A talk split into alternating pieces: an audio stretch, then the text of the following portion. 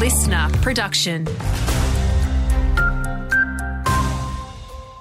Hello, Paige Busher with your local briefing.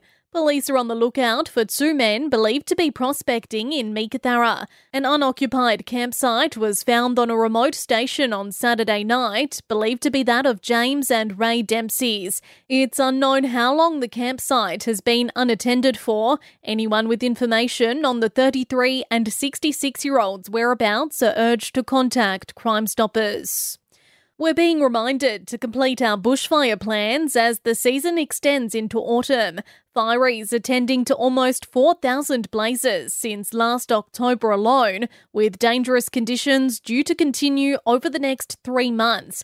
DFES Deputy Commissioner Craig Waters says it removes the need to act under pressure. There's been around 19,000 people that have completed it, which is not enough. I mean, 1.5% in a state of our size and with a, you know, 93% living in, in a bushfire prone area, it's not enough. And, you know, 19,000 completed, 40,000 people have commenced it. So I think there's just a level of complacency.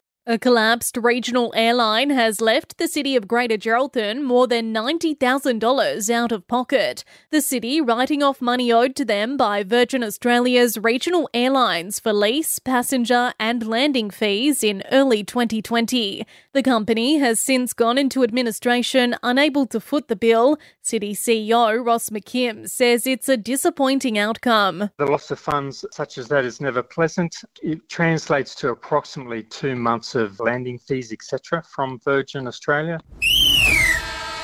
In sport, the final round of the Geraldton Cricket Association's regular season has wrapped up over the weekend. The Wanderers secured a win over Bluff Point, making 7 for 276. Want more local news? Get free breaking news about our community. Download the Listener app, search for your area, and subscribe now.